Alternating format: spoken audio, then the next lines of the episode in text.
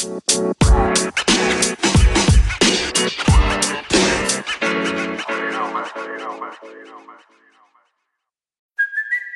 it's Kaley Cuoco for Priceline. Ready to go to your happy place for a happy price? Well, why didn't you say so? Just download the Priceline app right now and save up to 60% on hotels. So, whether it's Cousin Kevin's Kazoo concert in Kansas City, go Kevin, or Becky's Bachelorette Bash in Bermuda, you never have to miss a trip ever again. So, download the Priceline app today. Your savings are waiting. Go to your happy place for a happy price. Go to your happy price, Priceline.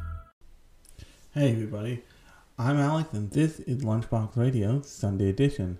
So first off, Happy New Year if you're listening to this on the day it comes out. And second off, I wanted to, this might be a little bit short, but might be a little bit rambly too, so I, um, apo- I either apologize or congratulations, if depending on which one of those you enjoy. Um, but what I wanted to talk about today is the potential of something, and that something is hilariously VR. Um, no, well, not hilariously, but seriously. So I have always been really interested in VR, but it's always been until fairly recently. A really great VR experience has been pretty either compromised or expensive or complicated or a combination of all three. And that is still a little true. If you want like the true VR dream, you need a lot of space, a decently expensive computer, and a. At this point, you could pair it with any headset, but like if you want like if you want the real shit, you can you can spend thousands of dollars on it. But if you want to get started, and I I know there's a bunch of caveats with Meta, but if you want to get started, the and I refuse to call it the fucking Meta Quest, um, the Oculus Quest Two is a great jumping off point, um, and it's more than a great jumping off point because it it lets you expand on it in ways that normally wouldn't work out well. So it because it's a Oculus product, it works with the Oculus software on your computer, which means if you get a good if you really if you really enjoy VR and you want to do wireless PC VR, which is uh, which is like the the two cag- the two categories, the three categories of VR. I would say at this point, there's the VR that people are probably thinking about when they think about VR, which is PC VR, which is a VR headset paired with a high end, higher end computer that like gaming PC that can run VR, and then there's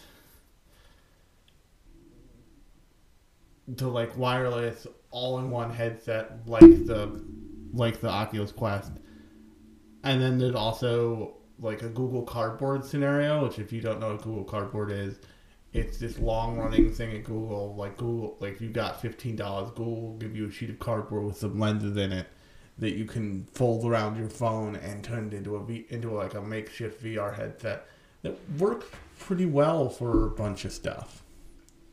But the reason why I want to talk about VR specifically is not for gaming purposes. It's more for shared experiences and shared theater experiences purposes. So um I'm gonna drop a couple I'm gonna drop a couple things here. a couple just like app recommendations because a lot of these things sold at Christmas and if you have one and you're listening to this you should should check these out. Um first off there's always the Netflix app. The Netflix many of the big streamers and many of the small streamers too, actually, although Crunchyroll is an exception, and I'm surprised that Crunchyroll is an exception to this, have a VR app in the Oculus store. And what that essentially does is they create like a fake living space like for um, for Netflix, it's like this cozy cabin thing, and you can and they give you like a huge 4K screen to watch stuff on, and you can and you can, I believe, watch stuff with friends, and in in the time of our Omicron, that's a really valuable thing. But kind of even more valuable than that is there are apps like um, Big Screen is one. Big Screen is probably my favorite one so far that are virtual movie theaters and Big Screen specifically is all about like creating a communal experience. I popped into I'm recording this on New Year's Day, but I popped into their New Year's Eve celebration and it was a real it was they like were had a whole New, New Eve concert thing going that played on the, that played on the big screen and then everybody was just hanging out, you know, listening to music, wishing people happy new year, dancing in their weird little disembodied avatar, drawing stuff. It it was a lot of fun. And one of the reasons I started this second podcast in this feed is because it really sucks that we can't all like go to the movies and you know meet new people at like at screenings of anime movies and the whole nine yards. And that's really difficult but i wanted something that could take the place of that not take the place of that but give people entertainment in the meantime.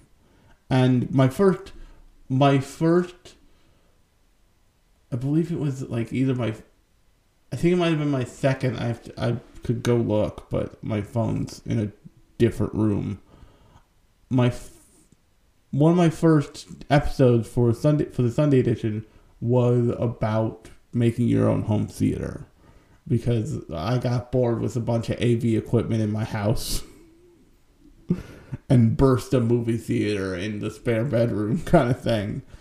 And if you're interested in that, you can go find that in the podcast feed in whatever app you're using to listen to this right now. But the thing that that that misses out on misses out on the true theater experience of a you can only go as big as your wall is, and b you don't get to be in a room with a bunch of people you don't know and like watch Princess Mononoke the way that you could do before the pandemic. I and hilariously, the last movie I saw before the pandemic, I've now seen movies during the pandemic and like in like the blissful moments when I was vaccinated and it was fine. Um, but the movies I saw before the pandemic, the last movie I saw before the pandemic was a movie I actually talked about here, Ride Your Wave, and I saw it with somebody who's no longer in this country. Hi, Kie. and it, it's important that you get to do that stuff, and just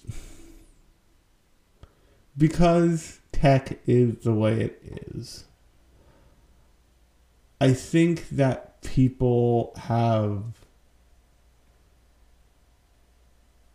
not ignored but downplayed the social the social aspect of VR and apps an apps like an app like VR chat or VTime, which is a XR app, which means that you can um you can use it on like a phone, a computer, wherever you are, and you can use it in VR.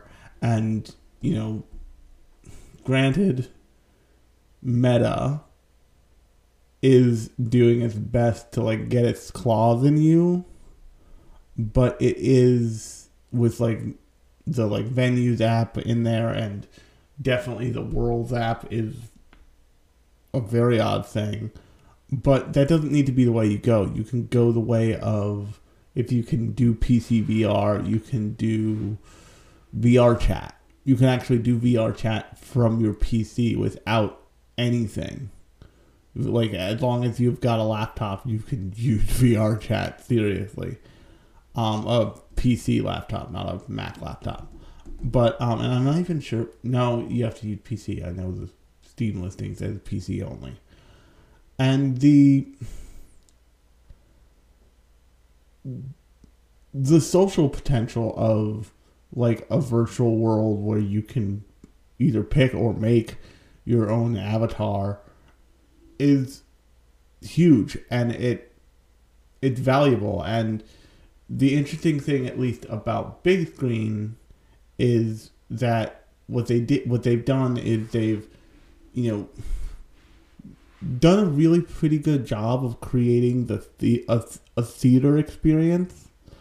And i mean down to you can have virtual popcorn and a virtual drink. They even give you a virtual tomato to throw at the screen if you want to do something like a um, mystery science theater scenario. And the um the social potential that is really great.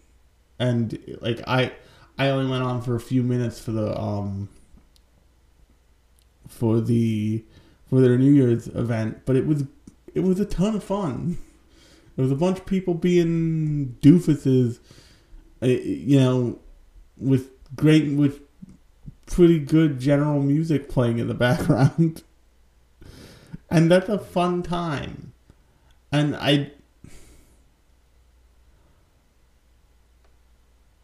I think that's something that, and actually, I know that's something that anime fandom in America has always been really good at. Is it's been really good at the like wa- group watching of things. I mean, there's a pretty kind of well-known tradition of like people buying hentai DVDs so they can watch it with their friends and they can mock it relentlessly. I I've done that. I'm sure people listening to this have done that. There is a there are the communities around shows like Demon Slayer, around shows like certainly Dragon Ball Z or Naruto, where it's like those shows allow you to find other people who watch those shows and other people who would become your friends. And in that in that in in the doing of that, the anime community has a way to survive not being able to go to conventions. Although I don't go I I go I used to go before the pandemic I went to conventions essentially to go to like industry level panels or put on my own panels I was not like a 14 year old going to the convention for the rave, that's for sure. Um, but that is there for that that is there for a lot of people, and if if that's you, something like VR chat gives you a way to like you know watch shows with your friends because they have a built-in video player that's available in that thing, and also hang out with your friends and goof around.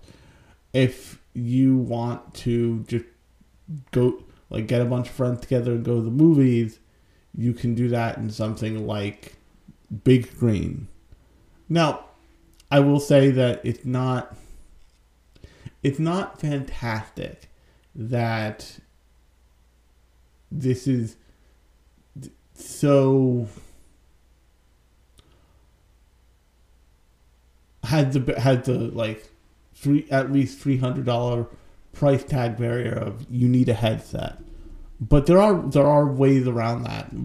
One of the things, one of the really smart things that big screen specifically has done with their with their platform is that one of the main ways you can put on a you can host a room is you can do PC sharing. You can do um, PC sharing which means that you can run two things simultaneously. Essentially, you can run a stream from I forget what the streaming app is, the like group streaming app that you can use, and you can run it on big screen so people can choose where they go.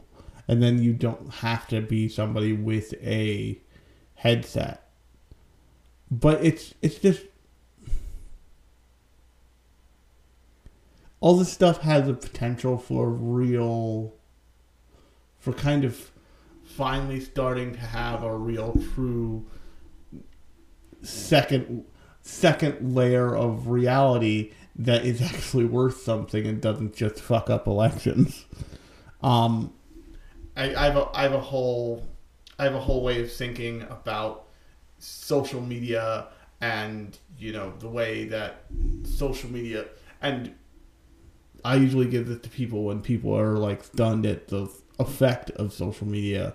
And I usually say to people, and with with VR, this is even more true. You you have to think about it like there's two different realities going on at all times for all people constantly. The first the first reality is the like hard, you know, if you run to a wall, it hurts kind of reality, the one we all know. The second one is people digital lives. The lives they, the, the interactions they have with people on Facebook, on Instagram, on all the social medias. But up until VR got got affordable enough, because VR has been around for a while, at the very uh, at the very least since the um, Virtual Boy, since, until it got personal enough and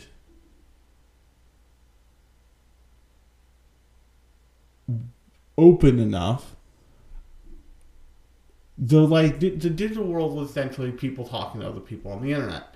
Maybe doing maybe that was through video calls, maybe that was through message boards or IRC channels, but now it's much closer to something like the the the net envisioned by Ghost in the Shell or the kind of VR, the kind of neuro connected games they play in Sword Art Online.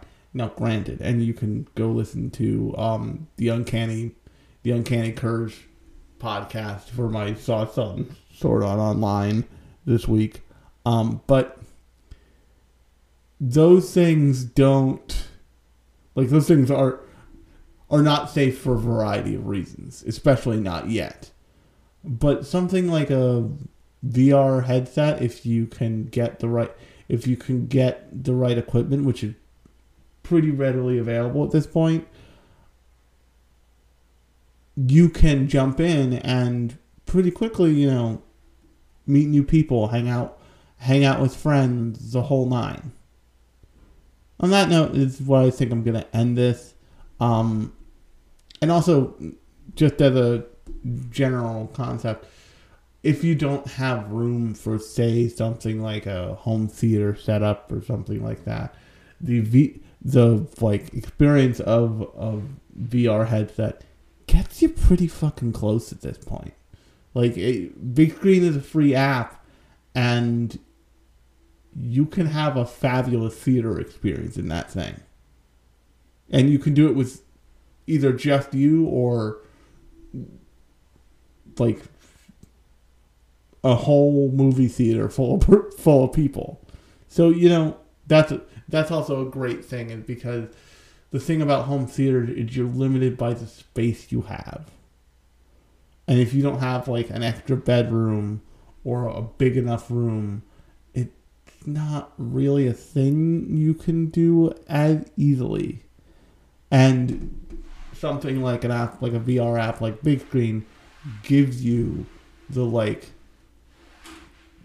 two hundred, the like two hundred and fifty inch screen to like watch a movie on, which is great.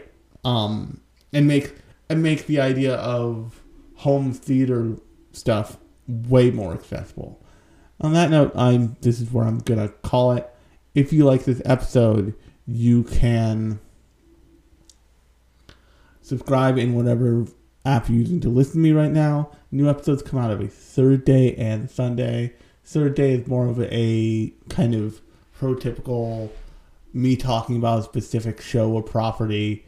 Um, and Sunday editions are like this. They're more metatextual. They're more about the industry stuff I see going on. Um, and on that note, I've been Alex.